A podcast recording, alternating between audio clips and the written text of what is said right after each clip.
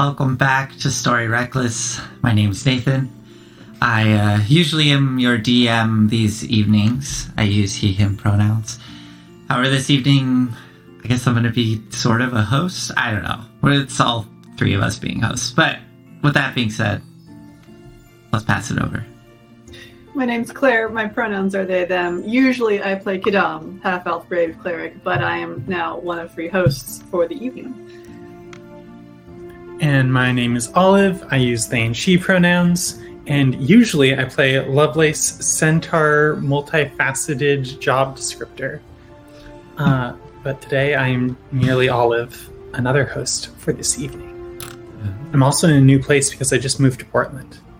Yeah. It's cold here. How cold? You thirty-two it, degrees. Is it really thirty? You said a different number. Did it drop? Did I? Yes. Four degrees. Yeah. You know, related it. I moved real to Portland. Temperature, though. Portland is fourteen hours away from the Bay Area. Yeah. So I'm all here tonight. Great. Yay. Well, um, with that, so for those of you that are unaware, tonight we're just doing a post-mortem on our last adventure. Um, so we're just going to be hanging out, talking about it, answering any questions that pop up in chat, so please feel free to ask. Uh, and then we have some questions of our own that we're going to be asking ourselves. So to kick it off, let's see, I... Do you want to, like, maybe recap, like, the whole arc for folks, just to jog people's yeah. memories about what happened? Yeah, not bad. That's, that's a great idea. Yeah, uh, so for this arc... Quidam and Lovelace were tasked with their patron, Box of Screws, to find this village, this mining village that may or may not exist, called Vermilion.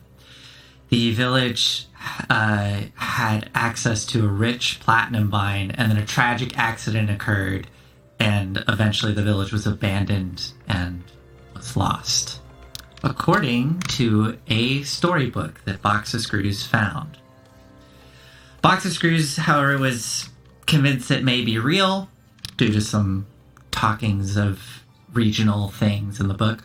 And uh, Quidam and Lovelace headed down, found the village, and discovered that the tragedy was... There was an explosion that occurred, but... The remainder of the tragedy was the result of these fey creatures known as Meenlocks. And as Quidam and Lovelace battled with psychic torment from these creatures, they eventually uncovered the mysteries of what happened, rid the town of the Meenlocks, which was a challenging thing to go through.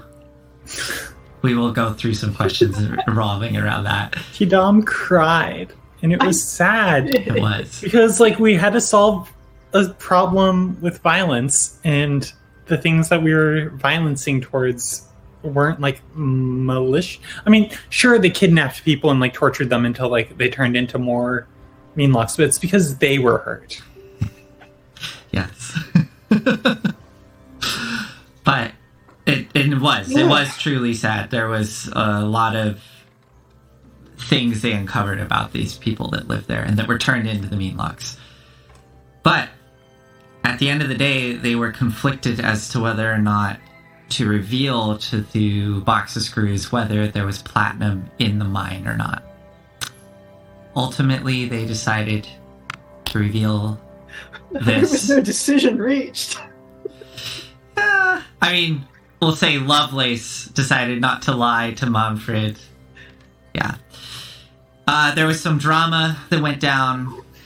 We can go into a little more attempted murder. Attempted murder. Play it up a little bit. I stopped it. Yeah. Sure. Manfred uh, did not like the fact that Renwin knew that there was platinum in that mine. I wanted to silence him while you were both out in the wilderness. And yeah, the adventure came to a close with the two of you heading back to the town of Marin, where there were some survivors from Vermilion. And you spread the tale of what actually happened. Uh, much to Manfred's um, displeasure. So, with that, uh, I wanted to kick it off. Speaking of Manfred, so Manfred being the companion you're traveling with, that Box of Screws sent along with you, is kind of keeping an eye on you and was there as an expert to uh, confirm whether or not there was platinum. I want to ask both of you, what were your feelings about Manfred before he tried to kill Renwin? And then how did those feelings change after the incident?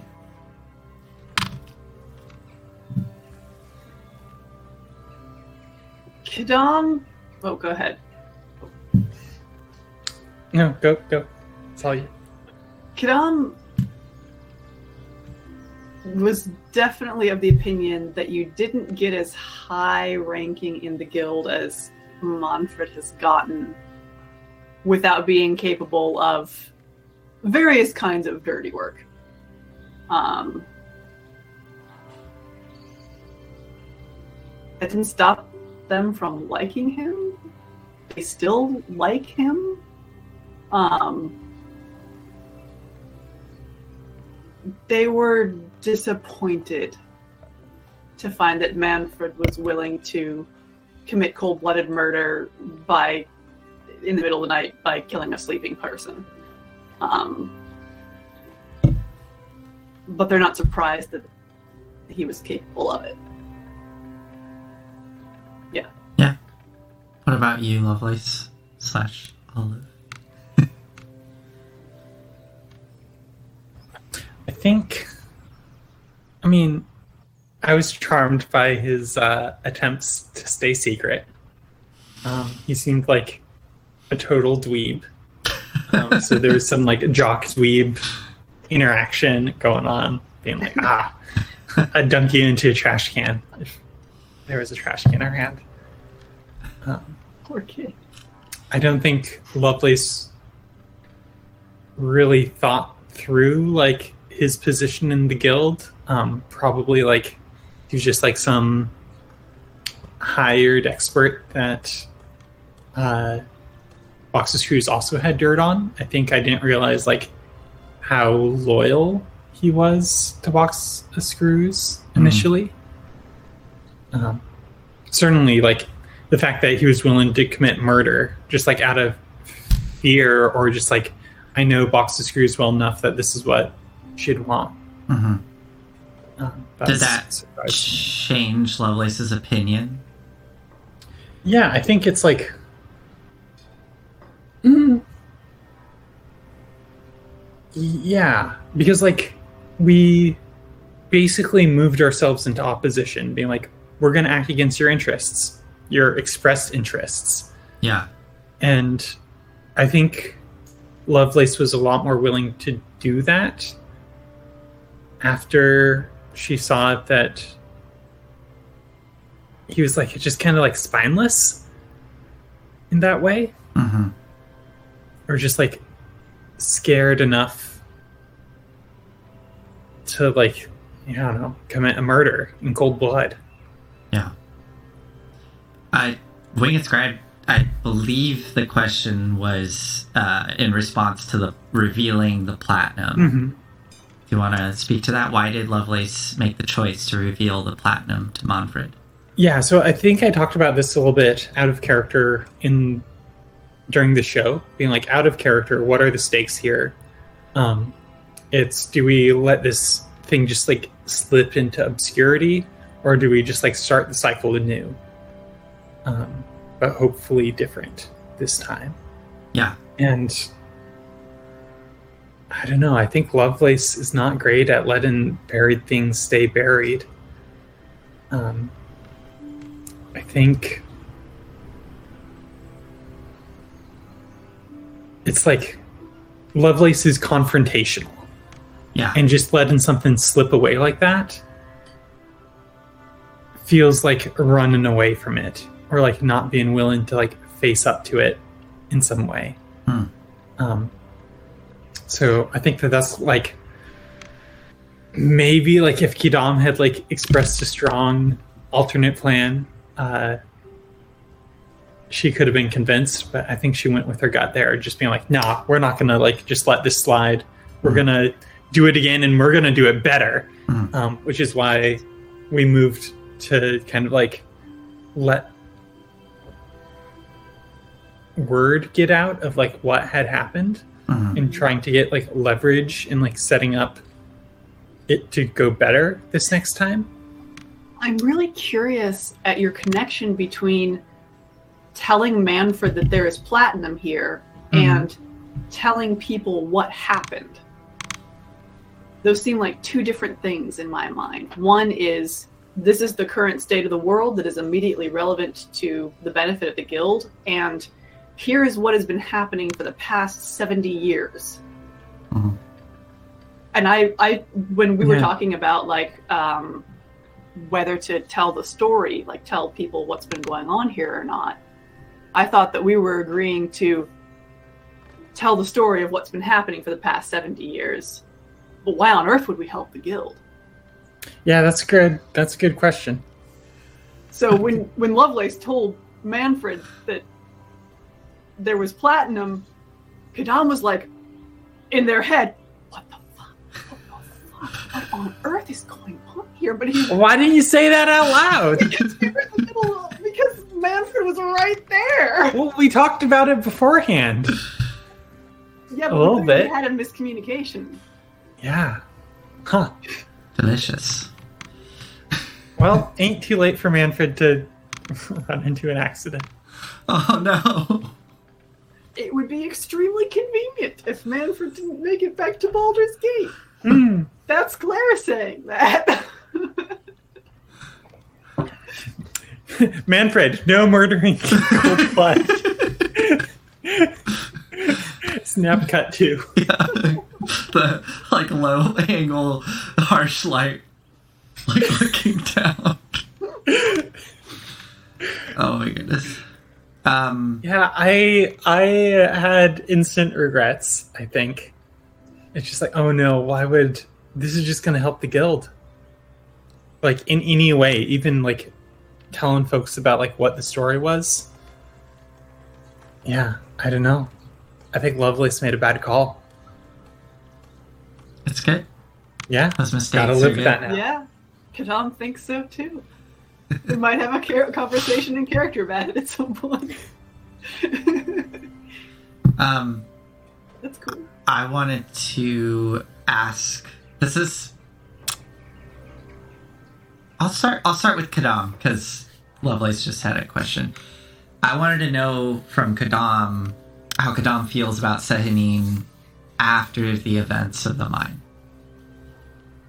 After everything that happened, Quidam had all those visions leading up to it. Yeah.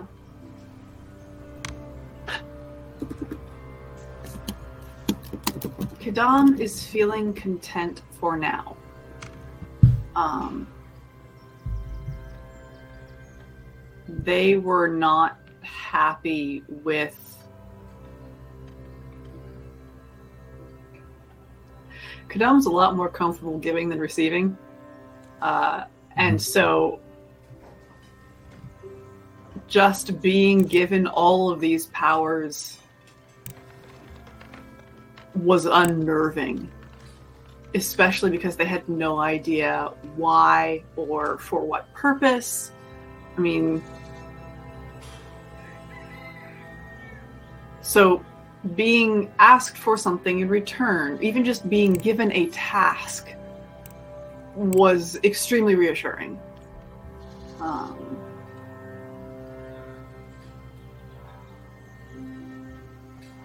They are comfortable enough with themselves and their place in the world to not need complete understanding of what's going on.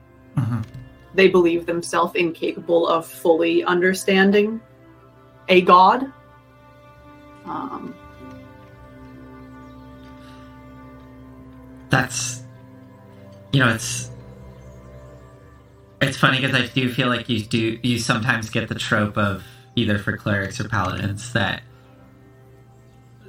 they they they will understand, like the the messages that come mm. through. They're the like interpreter, right? The the person that's supposed to deliver those messages.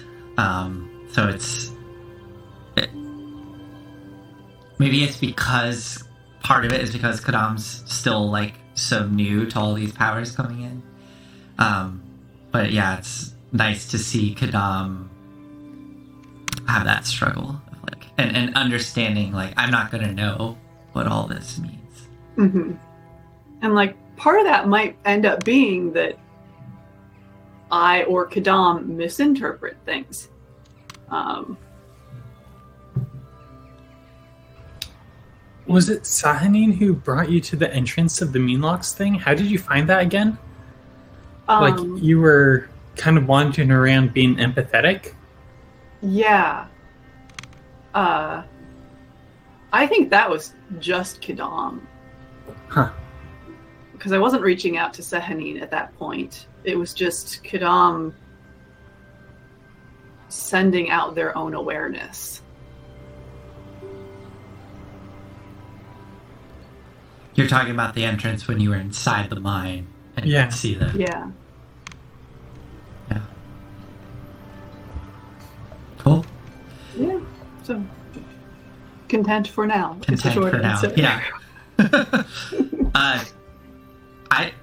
All of this is entirely up to you if you want to answer this or not, because this has not been really revealed yet. Uh huh. Uh huh. But Wheezy's Breezy's so, so, asks. Who's the young centaur that Lovelace was being tormented with?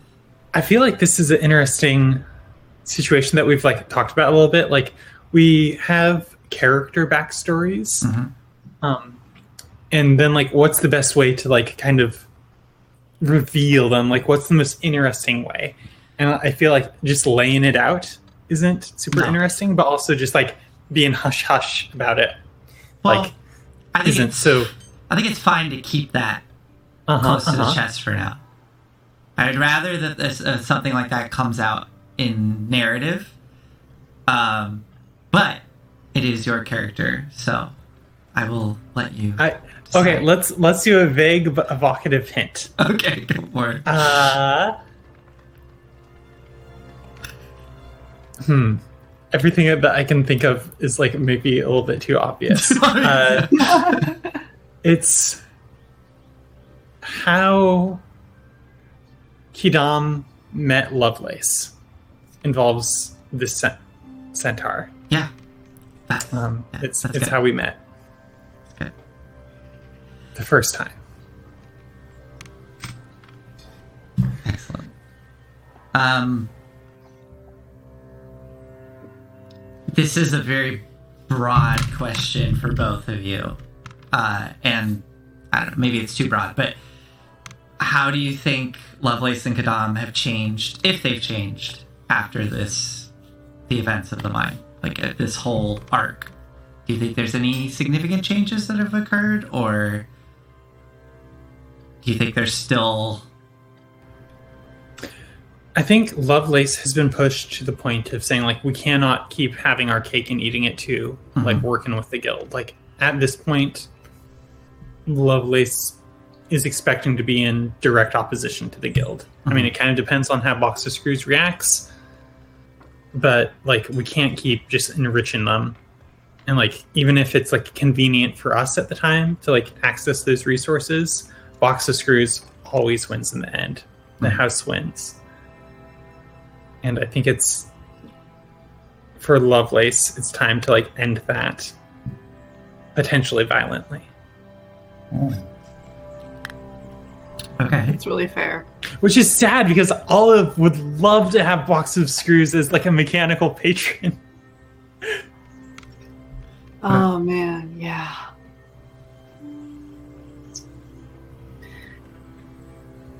If Quidam has changed. I think Quidam is continuing to take into account new information.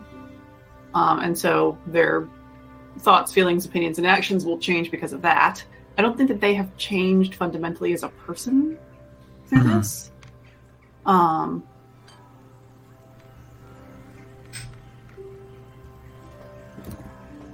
they are emotionally tired right now, but that's temporary. Box of Screws is such a... She's such a problem. Um, Quidam wants nothing more t- to do with the guild. but they want to continue having a relationship with Box of Screws. Yeah. Mm. You can't always get what you want. Uh-huh. Yep. Um, they're having... They're realizing that the person that they love, their sister, is Cortea, and that Box of Screws is a person who they don't really know. Um...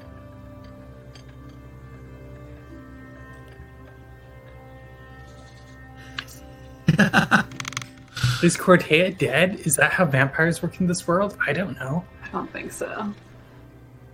Um, and they really, really, really want to know whether Cortea Box of Screws chose to be a vampire or not. Because if she did, that's going to entail a completely different relationship than if she didn't. Mm-hmm. Cool. Yeah, there's a lot of there's a lot of threads converging on Box of Screws yep. relationship mm-hmm. and the guild relationship. Yeah. Yeah. And Quidam is extremely close to telling Lovelace the Box of Screws is their sister. Yeah. Yeah. Very. Just wait for the most dramatic possible time. Yeah. yeah. They almost did. Um, I think it was this this arc. The only thing that stopped me was that Nathan started speaking. Um, oh. yeah. I'm trying to remember the exact circumstance. Oh, were you both sitting on the cliff side uh, during your travel to Vermilion? That might have been it. You, like, laid down, and then Lovelace came and found you? Yeah, that, that might have been it. I'm not remembering at the moment. Yeah. Yeah, you were interrupted, I believe, by Manfred coming to find you. Mm. uh, I just have to appreciate Wheezy Spreezy's comment, because I really love that movie. There is no Cortea. Um, Zool. Zool. It's uh, Ghostbusters. So, oh, okay. Yeah. Oh. Winged Scribe asks for me, what does Manfred think Quidam's reasons are for thinking they have a special way to convince Box of Screws of stuff?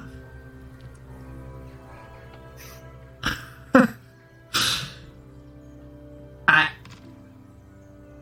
I think Manfred doesn't believe Quidam.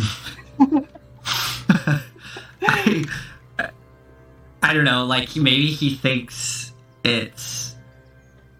If anything, it's not... It doesn't have anything to do with their relationship with one another. His first, first thoughts would be it has something to do with Quidam's powers. Could convince Box of Screws. Or that Quidam is just really naive about who Box of Screws is. Yeah.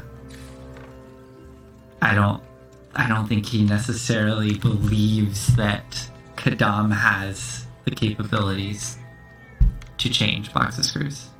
Mm-hmm. Yeah. Uh, yeah. What else? What other questions we got here? Yeah. I, I just I just came up with one. Yeah. Um, mm-hmm. So I feel like I've noticed that Claire, oh. Quidam and Lovelace have been, like, having more, like, long silence moments. And maybe this is more of a comment than a question. But, like, I guess I I feel like as a performer, especially, like, being on Twitch or something, like, sitting in silence can be really hard for me. Mm-hmm. Um, because it's just, like, gotta be entertaining, like... We gotta, I don't know, be kind of like moving things forward all the time, especially like since our time is like so limited. Yeah. Um, and at least for myself, it's like been like it, it has taken like three seasons, three modules to get to this point for me. And like, I just wanted to like kind of hear what your thoughts about that progression has been. Mm-hmm. Yeah, that's that's fair. Um,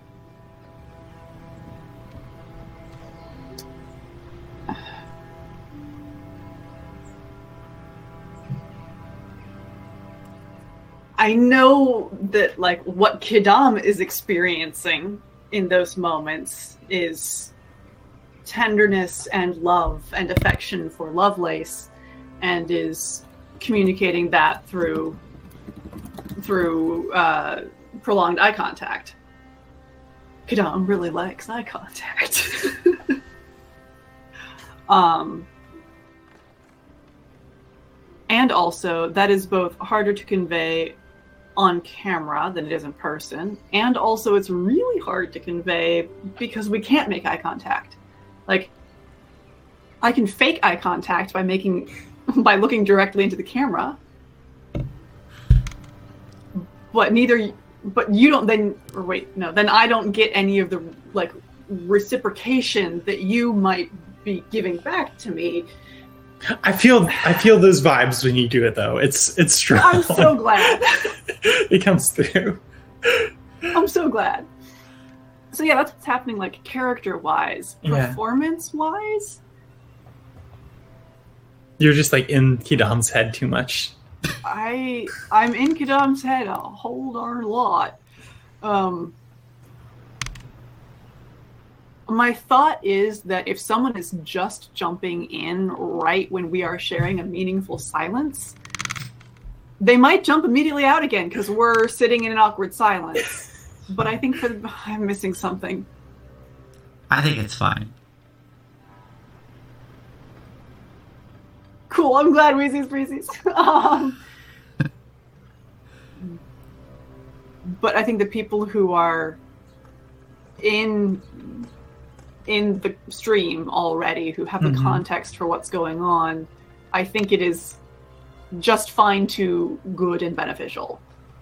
Um, so I suppose I'm willing to compromise the person who might jump in and then jump out again in order to have what yeah. feels like a better performance. Yeah.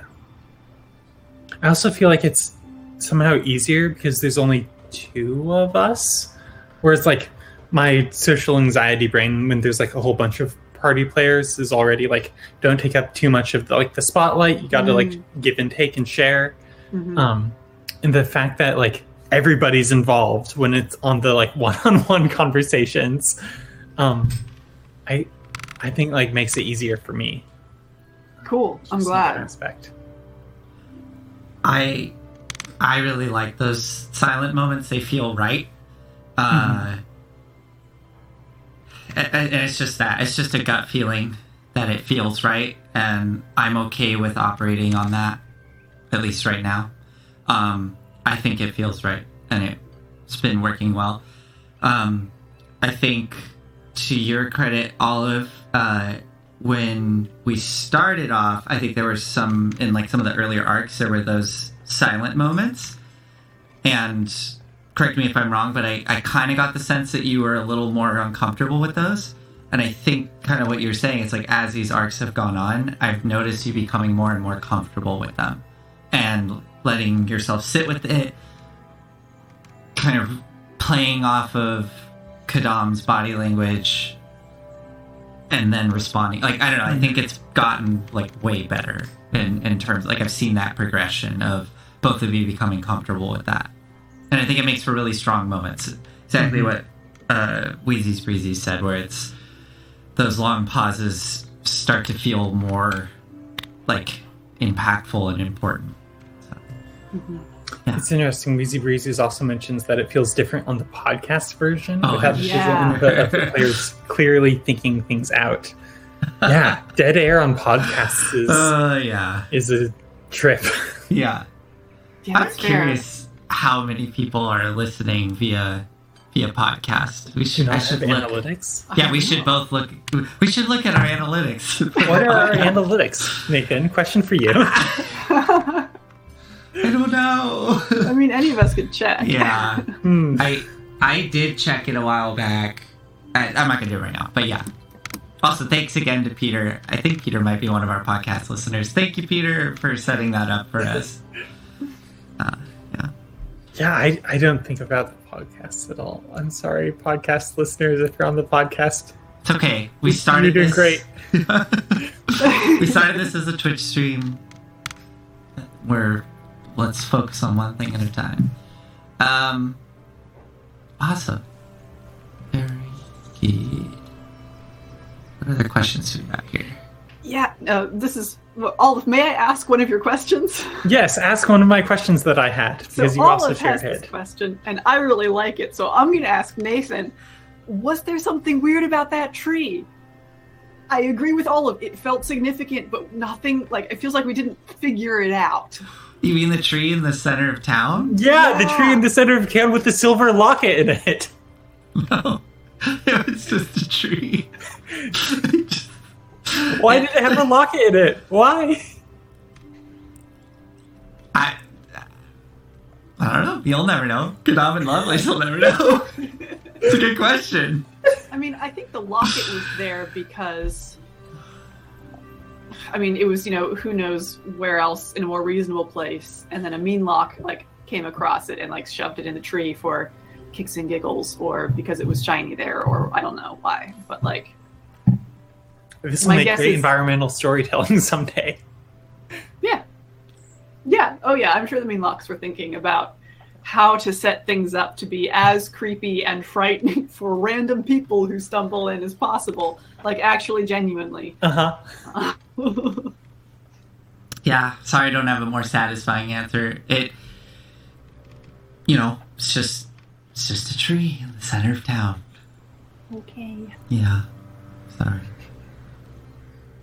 Uh, t- oh, do one of you want to ask the next question? I can I can read it to myself. Yeah. What was the significance of that nat twenty during Quidam's stream? It felt like something happened, um, but it, then so yeah, it was basically it was Quidam made a saving throw, and had Quidam failed, they would have suffered a point of exhaustion, and the nightmare would have become more extreme, you know, mechanically speaking. Had they succeeded, they would have pushed through the nightmare, woken up, and been fine. The nat twenty, I basically was like, okay, you were lucid dreaming, essentially. Like, yeah, slash, you know, there's more going on, but... Yeah, it was giving the reins to Quidam, and then on top of that, I used it as an opportunity to try to have Sehanine communicate to Quidam in as clear a way as possible without straight up speaking, you know, because so far I've been keeping everything visual with Sehanine. I'm really grateful for that. Cool. It does make them feel other, cool. Which... A lot of how I've seen D and D and, like, fantasy in general treat gods as being, like, powerful people, powerful humans. Yeah. Yeah. There's something to be said for that kind of relationship, but... Yeah. Hmm. I, just a slight tangent, but speaking on gods as being people, like, um... I'm not playing it currently, but I was playing Hades, and I just love mm-hmm. that style of god, where it's even more, they are just people, like, erratic, petty, you know? Uh-huh. Um, but yes, uh, there's definitely, I don't know, I I, I can see both, I, I like both interpretations, but I think what maybe what you're describing, Claire, is sometimes D and D gods can be portrayed as powerful people that are like, they're not quite on that Greek level where they're super messy and emotional. Mm-hmm. It's, they're more like in the, I didn't really grow up religious, but like how I imagine, you know, Christianity, God being very omnipotent and kind of like infallible almost, you know, like. Yeah, kind of like. Um, they have a plan. Yeah, yeah, yeah. An adolescent's interpretation of God. Is that yeah. un- is that unkind? I don't know. Uh, I don't know. That's how it, I thought of God when I was, you know, pre twelve. Yeah, I.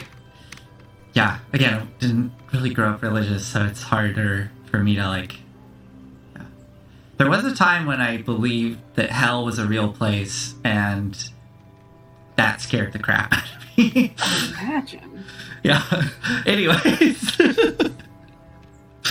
um. Winged Scribe has another question. Thank I'll, you. I'll, yes. Oh, no. Claire, do you want to read it? Sure. I read the last one. Um, Nathan, why was there no platinum that was out of the walls but not fully processed into items? That is not actually accurate.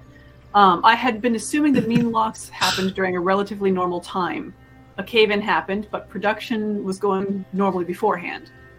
Were there other people who came and looted the extracted ore? Did the Meenlocks hide it? What happened? Yeah, so I didn't go into the, the whole... because I didn't want to get bogged down with exposition, but the the whole kind of events that have, um, happened around Vermilion was there was the accident. The miners were trapped there for, I believe it was like two weeks or something, maybe a week.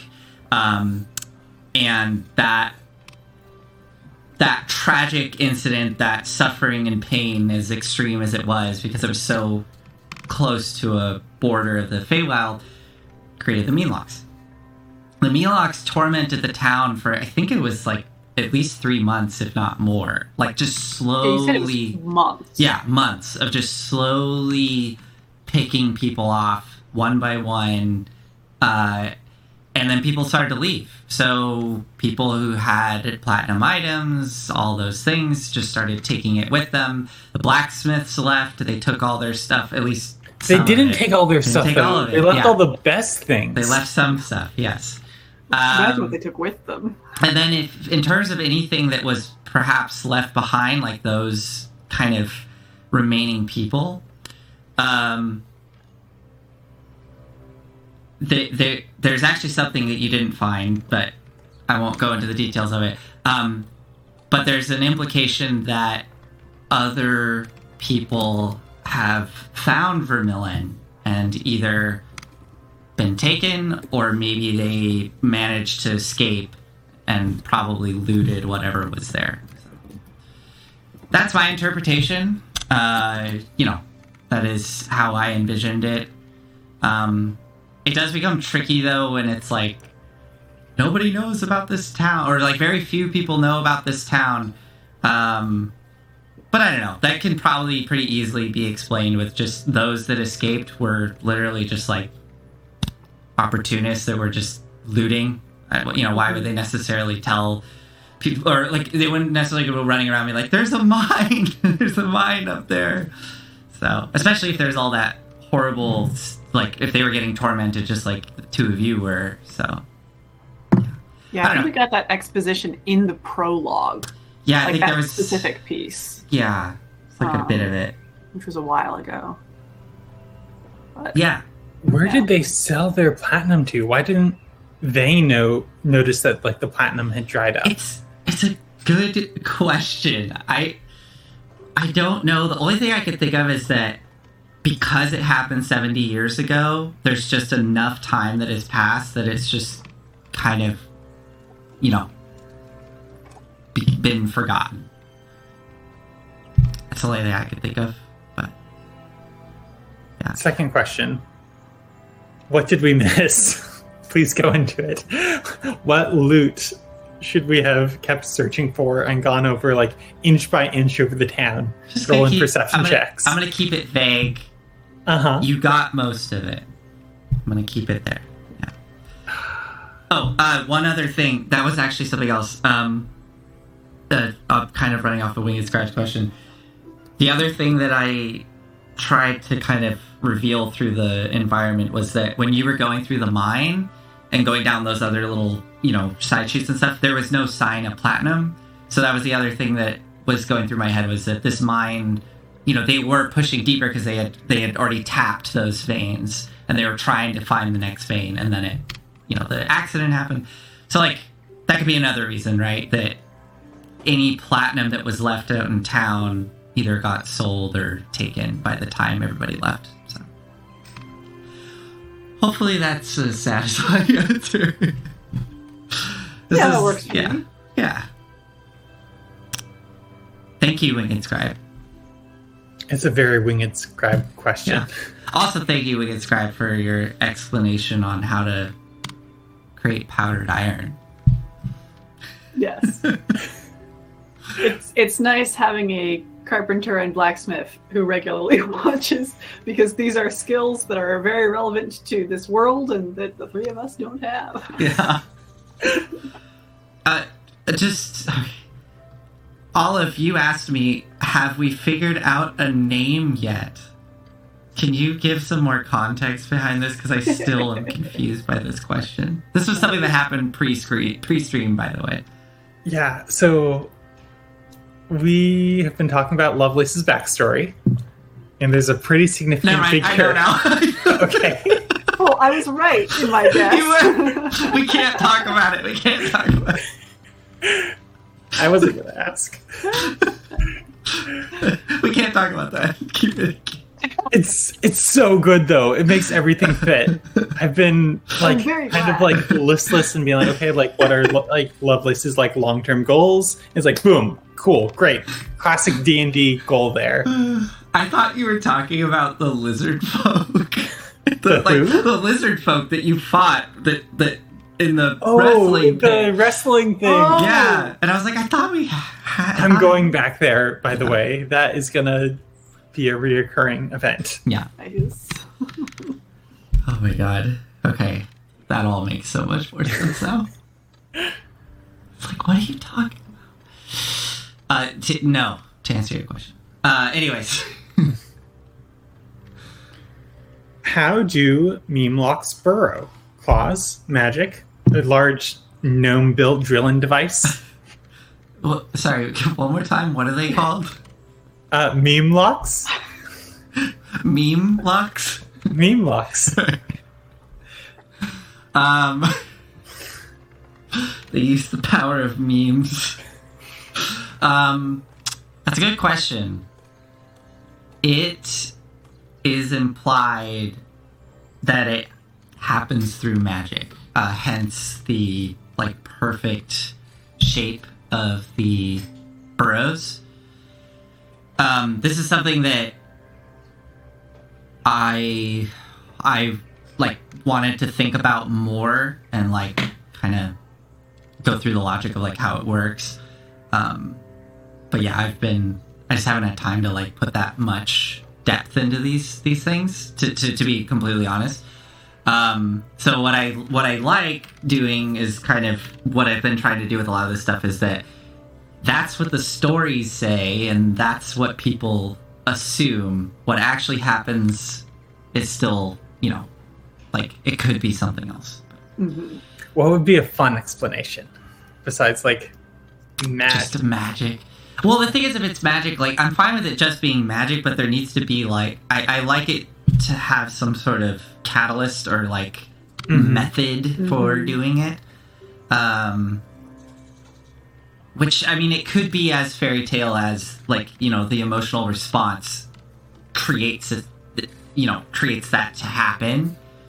Uh, but, like, it's so, like, windy. Yeah. And, like, catacomby. So, like, what yeah. kind of process would make that kind of undirected? Is it, like... I mean, it's if it's fear and trauma, like, it's just a... physical representation of that, of confusion and fear and being lost in the dark, you know?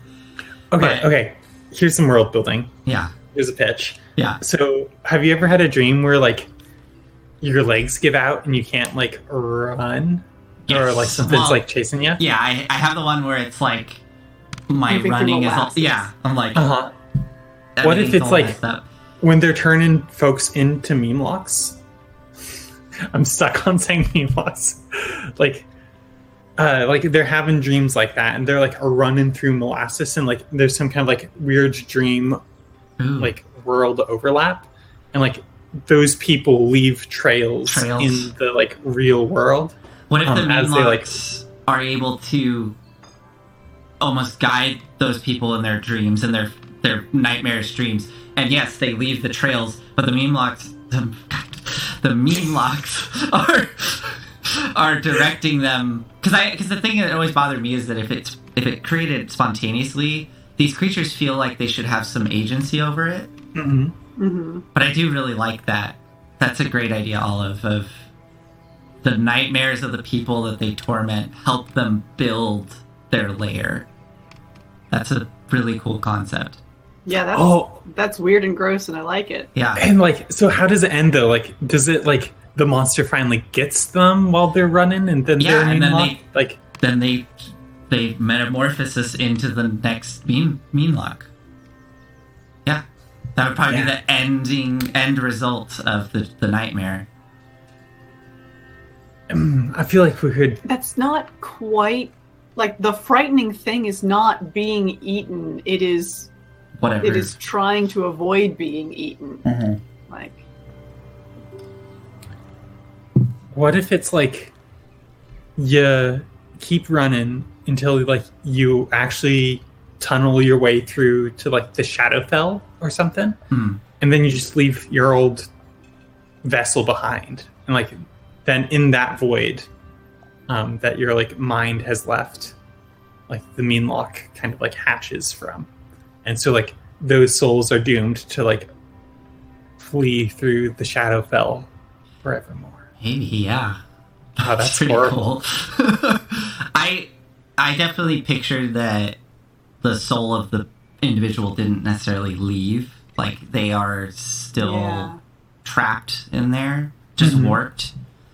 So maybe, I mean, maybe they're just, yeah, I don't know. The f- being forced to experience the emotions. I mean, then we start getting to what a soul exactly is, which is, yeah. we don't have, you know, a lifetime. Um, but yeah, I, I, I think that it would make more sense for the soul to remain in some form. Mm-hmm. Yeah. And just like Blood. stuck twisting on these like patterns of like trauma right. and fear over and over again. Mm-hmm. Yeah. It's like they're still running through their mind, man. Yeah. Yeah. So, I mean, this is kind of a cool idea that like those pe- first people that got trapped and they're stuck there, the Meenlocks, I don't know, they're drawn to it, you know, through the veil. They come in and they start increasing those nightmares, which then allows them to start creating that layer or something like that. Like, mm-hmm. Yeah, that's. I mean, I really, I still really. That's a great idea, Olive. I really love the idea of the the nightmares creating the tunnels. Oh yeah, super cool. Yeah. Cool. That was a complete shitpost of a question that went somewhere interesting. Love those. uh, oh. So, Olive, you have a question here. Why didn't you do a magic afterlife thing with the last Meenlock? What magic afterlife? Yeah, thing? Okay. So, in that last situation in the manor, Um, where we just had cornered that last frightened Meenlock. Um, I was like racking my brain. I'm like, I don't have any abil- like D and D abilities, which like is a really important crush, uh, not crush, crutch for me. Um, I and, have a like, crush on some D and D abilities. I mean, let's be real. um, but like, they're they're really important for me to like as like a seed of like figuring out which direction like.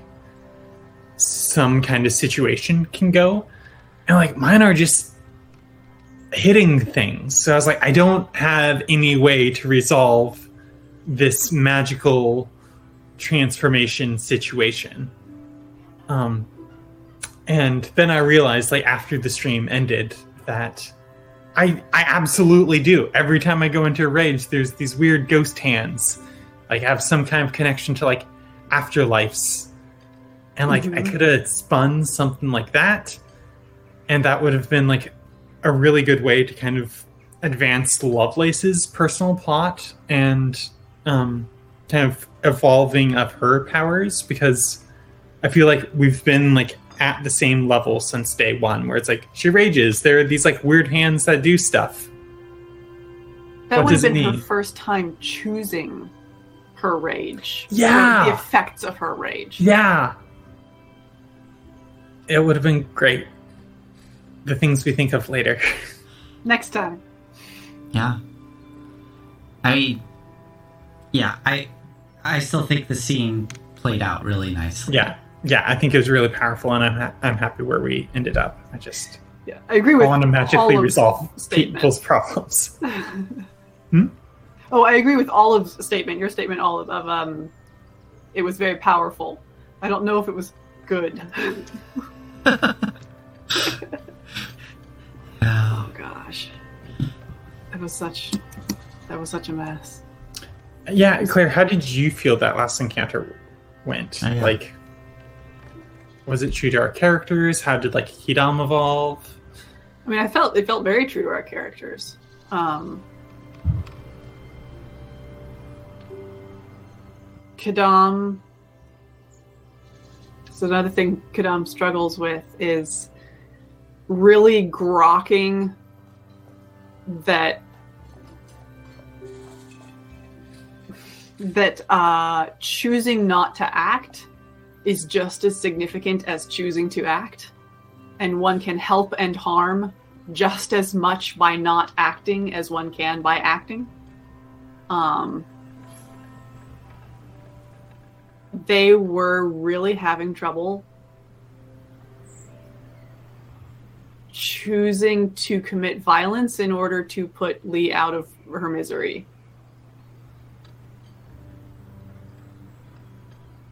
And so they chose not to act. And they chose to try and alleviate suffering. And just let Lovelace do the dirty work.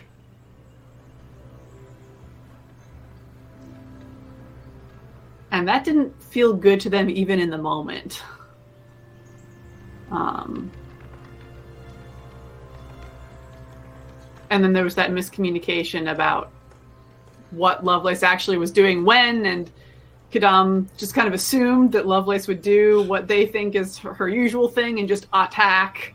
And so it was fine to turn off the light. And I was, was about to, but then I couldn't because you turned off the light.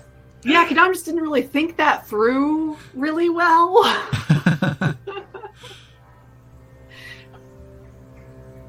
yeah. Yeah, it felt like felt like Quidam picked a whole bouquet of whoopsie daisies right there, but uh. Uh, yeah, we all made mistakes near there at the end. Um, I love that expression, by the way. Whoopsie daisies, uh, or a whole bouquet, bouquet. Of whoopsie daisies. I've never heard it. It's pretty amazing. A bouquet. That's what you're saying, because bouquet they're daisies. Whoopsie daisies. Yeah. A nice um, floral arrangement.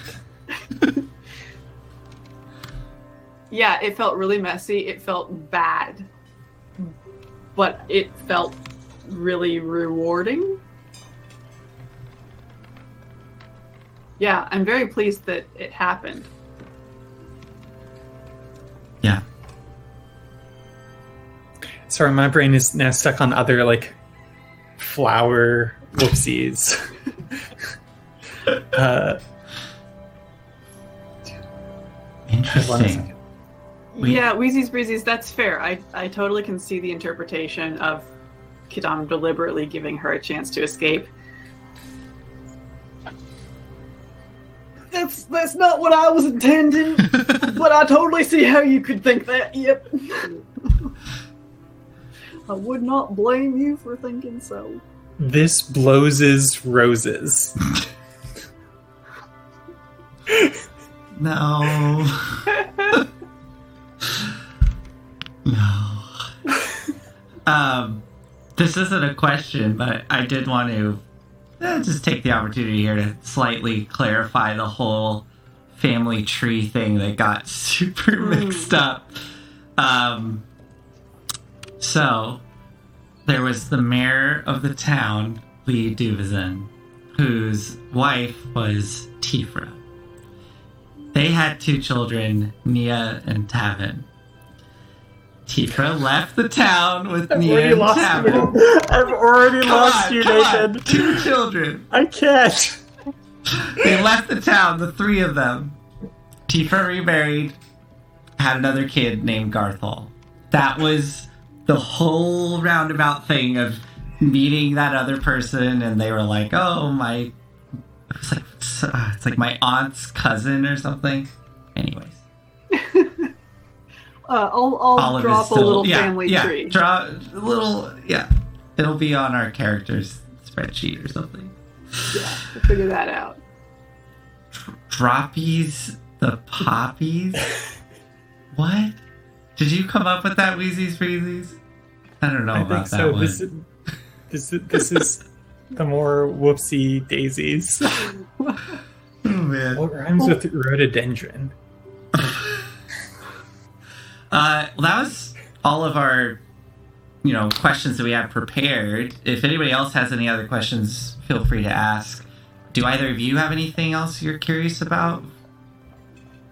How's it going to end? Did we do good? Did we do a good job? Just have to, just have to find out.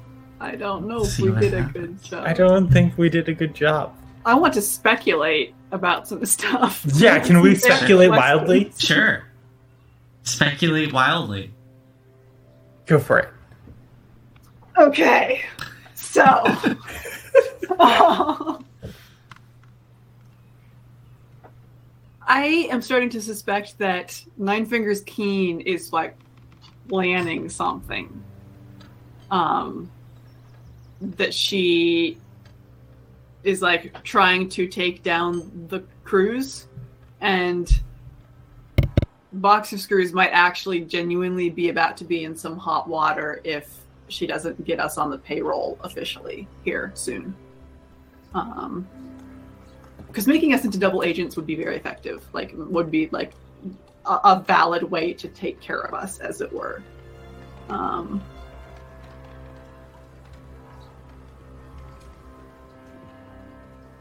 that's that's what I think's going on with Nine Fingers Keene, at least.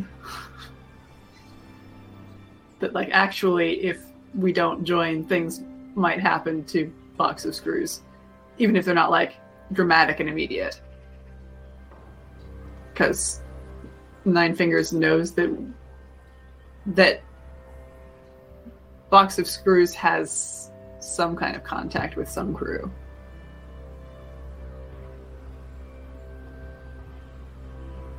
That's good speculation. Okay. Do you have any speculation, Olive?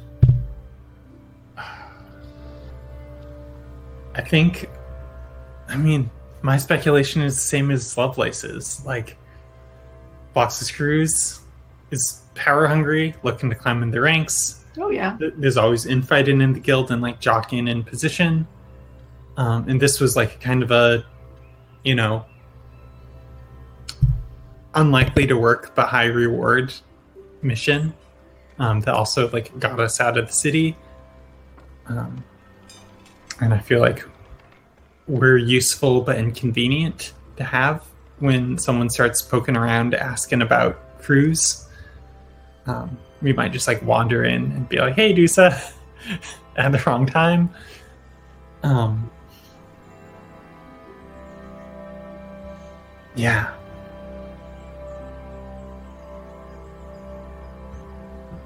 Box of Screws wants platinum. Mm-hmm. Well, we'll have to see what happens. I wonder how the guild is structured to a certain extent, because, like, clearly, clearly the kingpins are, like, the second in commands sort of thing after the leader. Is Nine Fingers wise enough, or even not necessarily wise enough, but powerful enough to make sure that one kingpin doesn't take over more than one neighborhood? Um, like, could a kingpin start just kind of gathering the lower city under their control, for example? Because suddenly they're a threat, a, like a genuinely potential threat to um, Nine Fingers. But that might be a way to get to the top.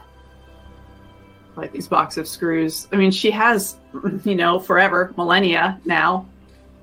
She doesn't need to be in any kind of hurry if she wants to take over the guild.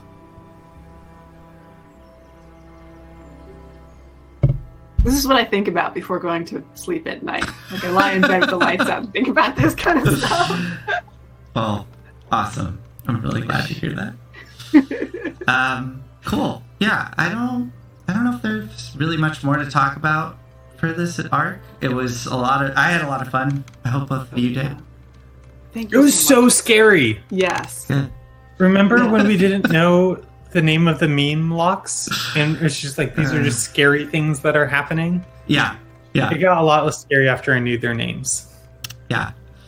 Um, their names don't really strike fear in the hearts of folks, I feel like, but um, I'm not going to answer that one, Wheezy's Breezy's motivation for becoming a vampire. Or that was uh, probably Box of just... Screws are ours. Yeah. um... Anyways, the... Sorry, I got really distracted. I was, like, looking over and something popped up, and it really distracted me. Yes, the arc was fun. I'm glad that it was scary. I'm sorry that I gave you a jump scare, but, uh, you know, I guess I was... I did a decent job there, so... Um, you did a good job, definitely. Yay. Uh... So on that note, uh, we are going to be taking a holiday break. We're going to take the next two weeks off, um, and we'll be back in the new year, just so we actually have the date. I don't have it off the top of my head. Do either of you? Nope. Momentarily. Calendars are easy to pull up. They certainly are. Uh, Story Reckless next on the tenth of January. tenth of January, that's right, yeah. So we're going to be taking the twenty-seventh and the third off, and then we'll be back on the tenth. Um, yeah, and we'll be starting our next arc. I don't know if there's any other announcements uh, from there. Do either of you have anything? Is this going to be Lovelace's arc, or...? We'll find out. Hmm. Okay. Yeah. yeah. I have some ideas. Uh, we'll talk about it to kind of figure out what all what the two of you are doing, and then see where it goes. Um... I had one more thing I wanted to say. I think that's it, though. Yeah? Yeah. Uh, yeah. But thank you, everybody, so much. I hope you have a lovely holiday, and we'll be seeing you in two weeks. Yeah.